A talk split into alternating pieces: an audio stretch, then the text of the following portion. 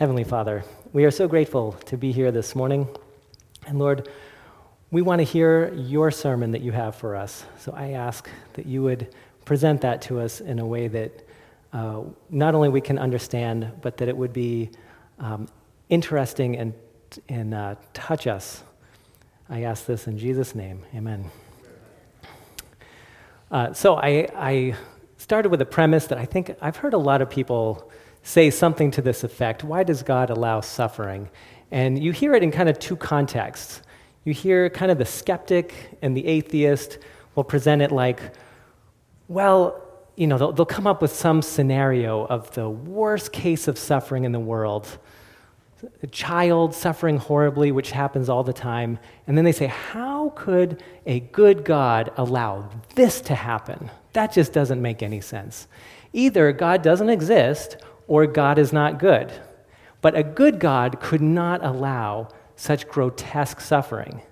But implicit in asking this question, I want to ask them, well, how much suffering is God allowed that he could still be good? If, could he allow a little bit of suffering? I mean, I, I, uh, mosquitoes love to bite me. They don't touch my wife at all, they don't bite her at all. For me, it's suffering. It's a very tiny amount of suffering. So, would it be okay if God allowed that tiny amount of suffering, but it's not okay if He allows a lot of suffering? And at what point does it become not okay? So, is the skeptic and the atheist okay when bad people suffer? But it's the part about the innocent people suffering, is that the part that's, that's too much for them? Uh, and then the other question would be from a Christian perspective, and we say, no, no, we know that God is good, and I try my best to obey God. So why am I suffering? Uh, and so these are the two, the two things I want to look at today. These two kinds of suffering that seem unexplainable. And so if you think of the first one, how much suffering is okay for God allow, to allow, and then God is still good? Well, that presu- uh, implicit in the question is also a different question, which would be the better question. This is the question that really should be asked. If God is good, why isn't the world? But as soon as you phrase it that way, you immediately think of Genesis and how the Bible clearly answers that God didn't make the world this way. God made the world perfect. Actually, before sin, there were no mosquito bites. Maybe there were mosquitoes, but they didn't bite. So after sin, everything after sin was suffering for Adam and Eve. The tiniest little thing was like, well, we didn't have that before sin. Every little annoyance. So God actually doesn't allow any suffering. The way He made the world was no suffering. And then when you tried to introduce suffering through sin, the penalty was death. And death would get rid of all the suffering. All the suffering ends after death. So God doesn't allow any suffering, and He actually put boundaries and rules and said, actually, if you try to bring it here, it's, it's going to be over. So, but then that brings the question so why has He been so merciful and kind for 6,000 years? It should just be over. So why? That's more the real question, because God actually doesn't allow any suffering. Um, it's pretty clear in the Bible where suffering comes from is from Satan.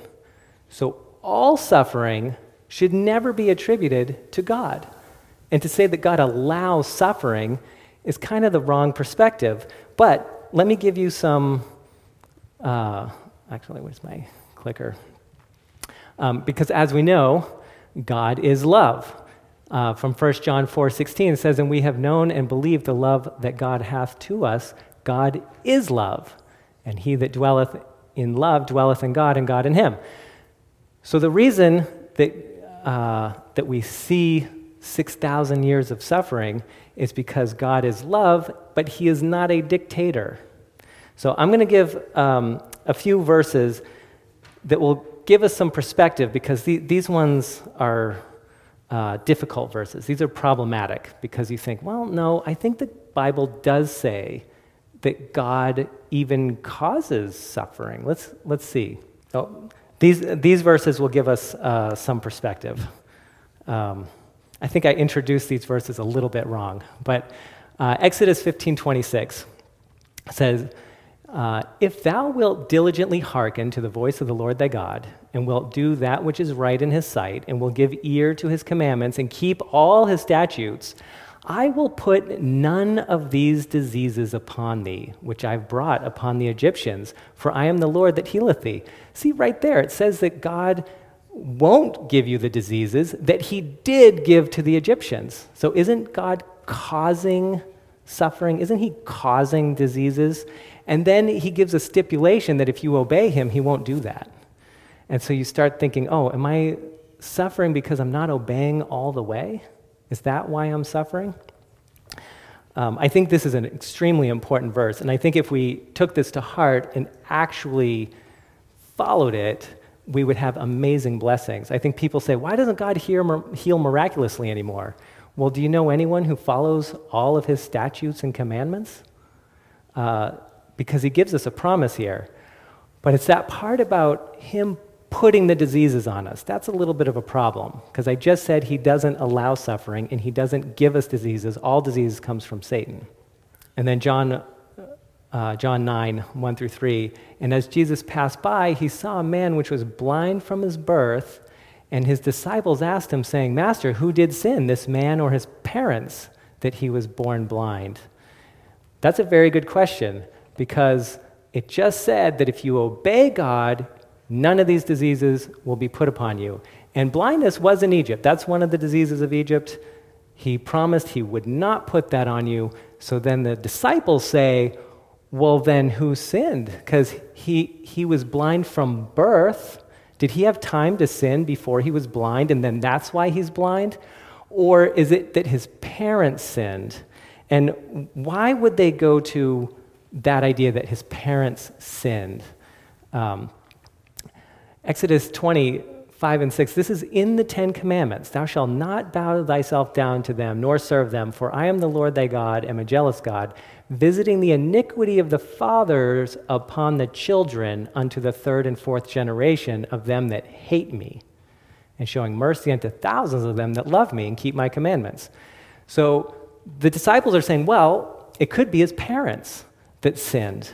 Actually, they could have gone further back and said, or was it his grandparents that sinned? Is that why he's blind?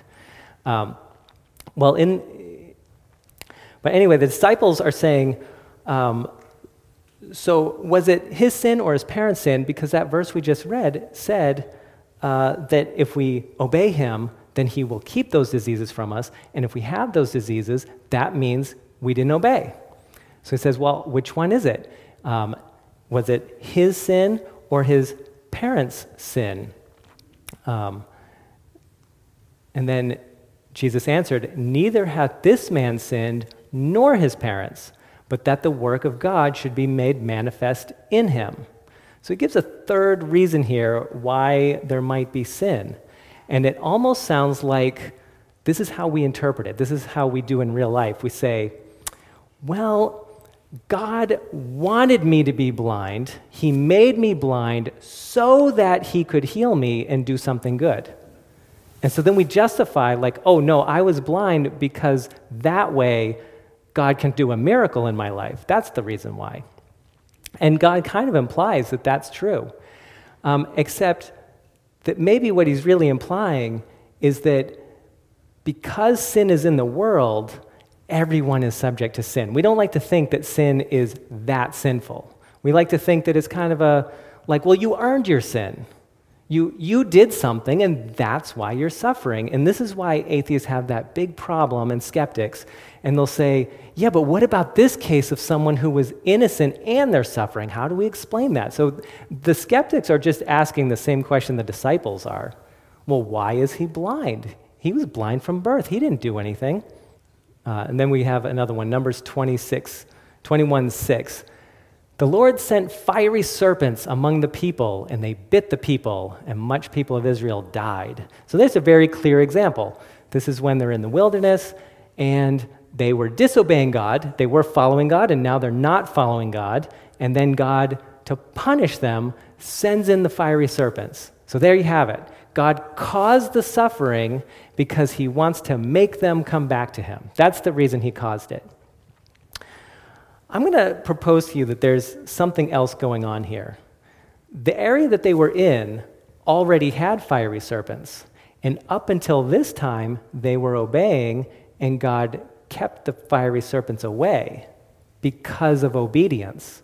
But when they disobey, now God cannot protect them.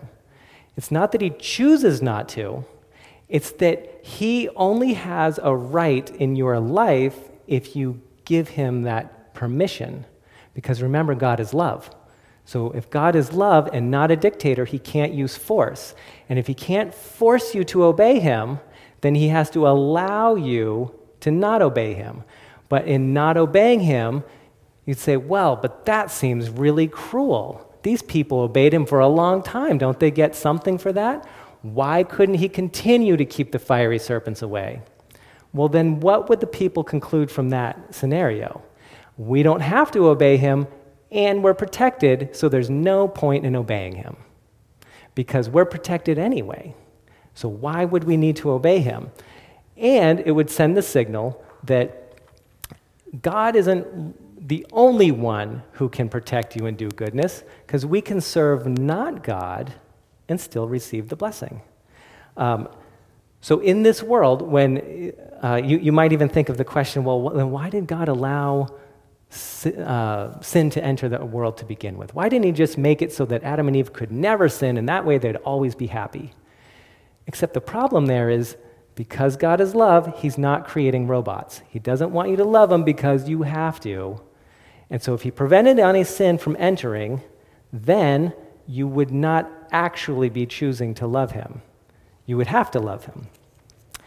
Uh, and so, now that we have this kind of idea, why does the Bible phrase it this way? The Lord sent fiery serpents, and the Lord put the diseases on the Egyptians. Why, why this kind of language? Well, that's because God speaks to us the way we speak. Look at this uh, verse in Joshua.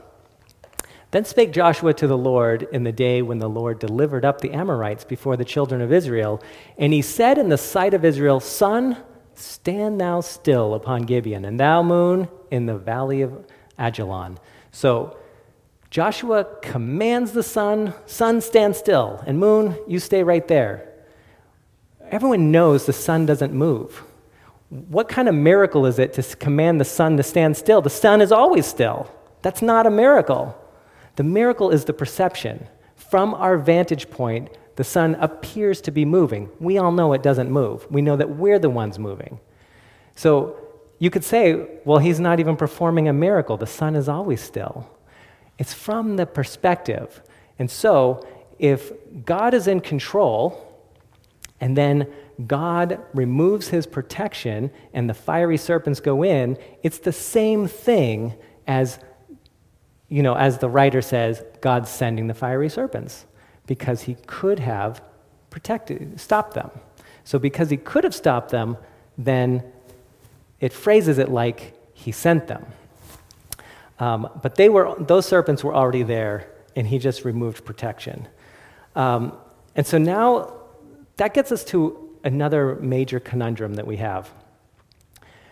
Let's look at the personal suffering, the kind of suffering that we suffer on a personal level that we can't really explain. Lord, I've been praying about this and you're not taking it away. Um, so I'm going to suggest to you a very common scenario. And um, it's way too common, it's unfortunate, um, but I'm going to keep it general. You can fill in the details in your mind. But a common scenario is that in some way a man violates a woman. And so this happens all the time. It's very common. You may have experienced it yourself. You may, probably, if you haven't, you know someone who has. Now, put yourself in the shoes of either person because we have been both people at different times. We have violated other people and we have been violated. We can easily see ourselves in either position.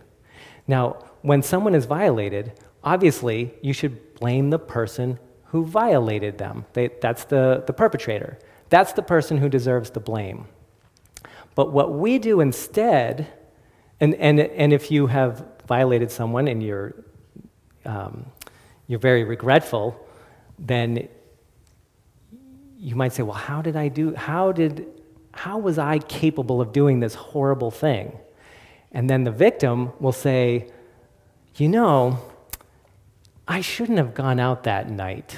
That's why this happened. I could have stayed in. Actually, my friend invited me to do something different. Actually, why did I trust that guy? I shouldn't have trusted. I was told, I was warned about him, but I didn't listen. And maybe, maybe I should have dressed differently. Maybe if I dressed differently, this wouldn't have happened. And so you can suddenly get yourself into this tangle where you realize you did things, and if you had done different things, this never would have happened. And then you start in this spiral of thinking that you actually control things in life. So even though, yes, you could have made other choices, but could you always perfectly, always make the right choice for your whole life? That's ridiculous. No one can do that. But we start thinking like, well, we mostly make good choices, and then this one time we let up our guard, so it's kind of our fault.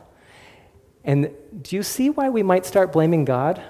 Because we might say, well, it was my fault that this horrible thing happened because I could have done something else.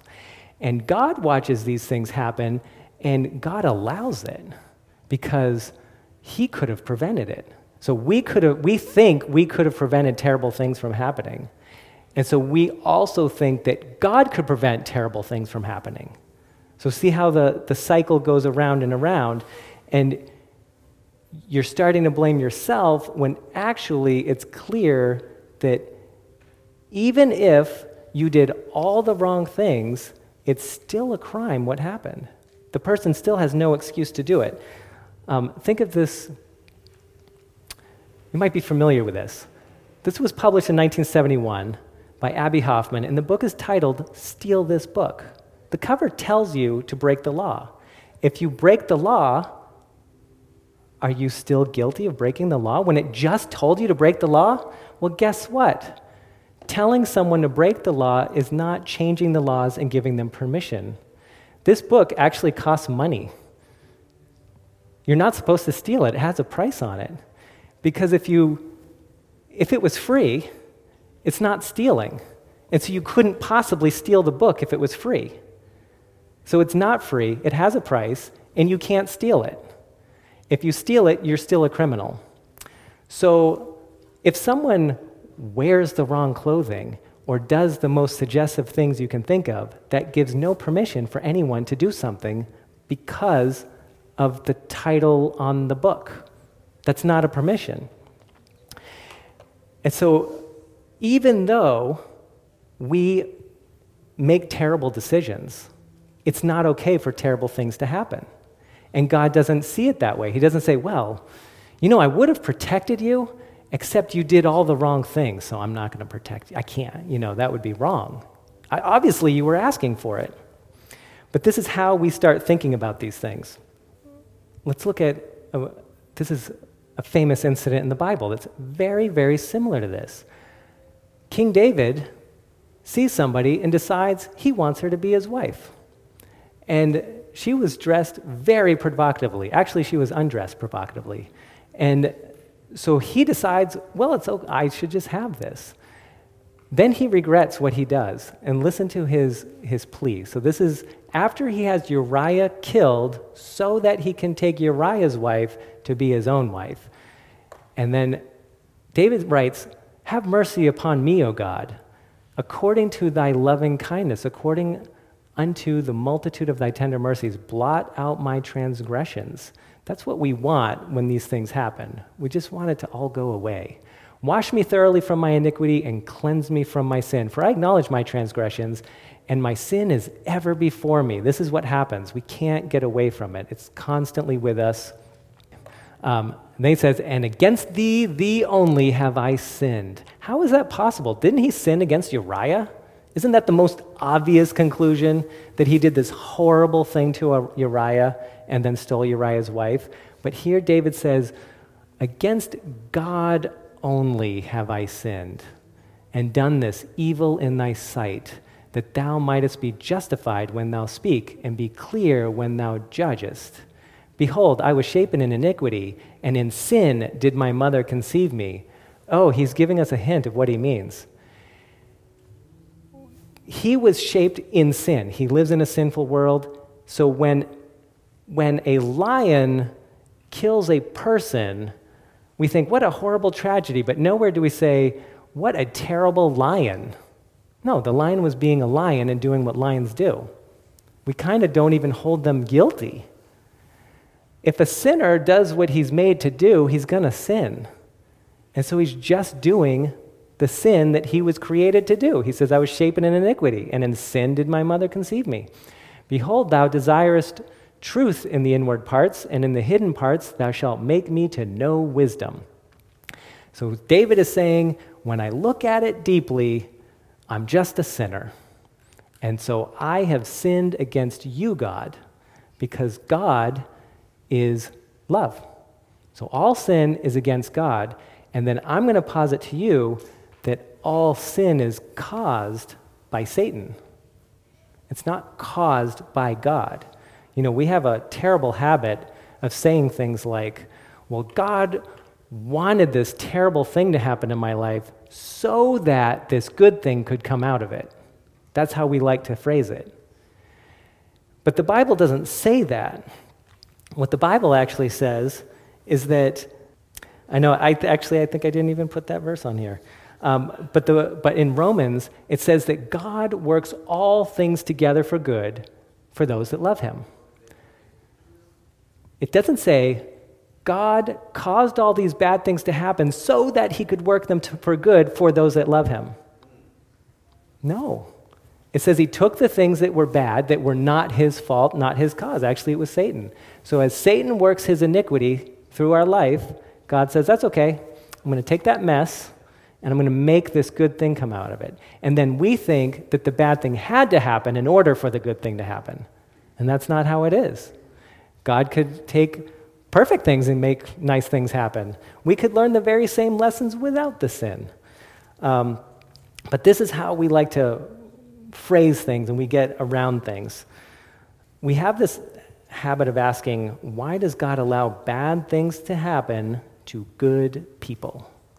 And actually, that premise is false too, because the Bible tells us that there's none good, no, not one. And actually, it goes even further.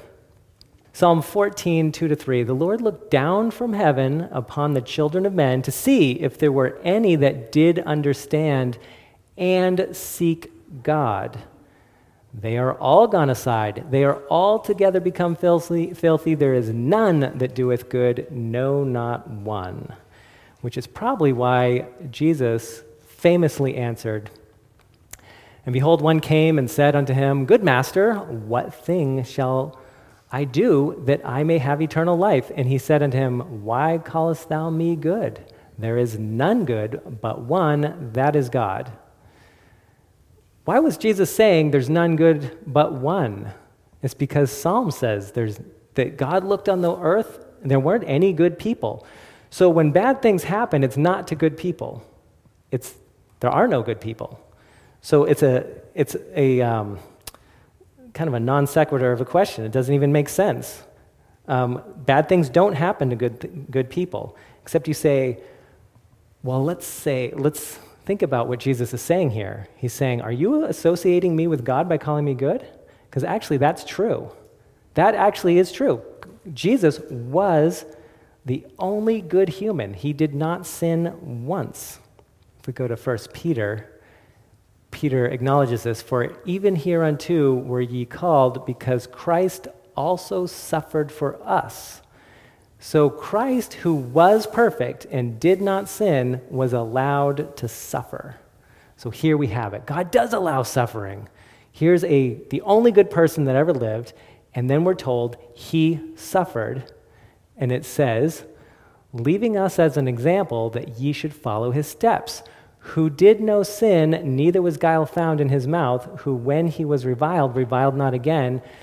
When he suffered, he threatened not, but committed himself to him that judges righteously. So he suffered not because he, was, he himself was sinful, he suffered because he was in a world of sin, and other people are free to torture him because God doesn't force anybody. So when people see his goodness, they hated that and they tortured him. So you can suffer because of your sins, meaning God has kind of given us an outline of how to live and said, if you obey me, meaning if you live the way I've shown you to live, you will avoid all these horrible things. Um, but if you make other decisions, you will have to suffer the consequences of those decisions. And so those decisions can be quite tragic, and the consequences can be quite tragic, but it's not because God is punishing you, it's because sin is that bad.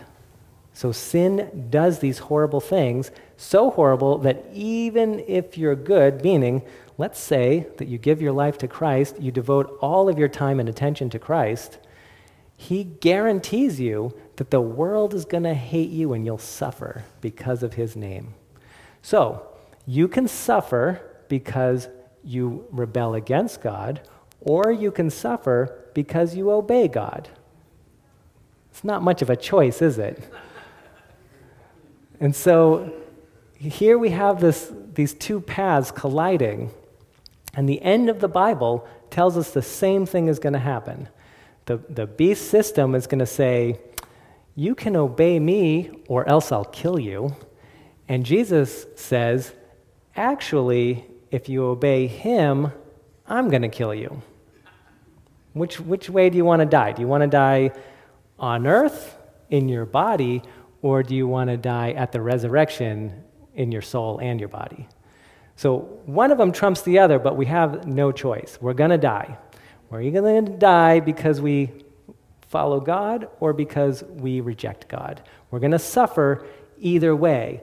But we can see in Scripture that those two sufferings are very different.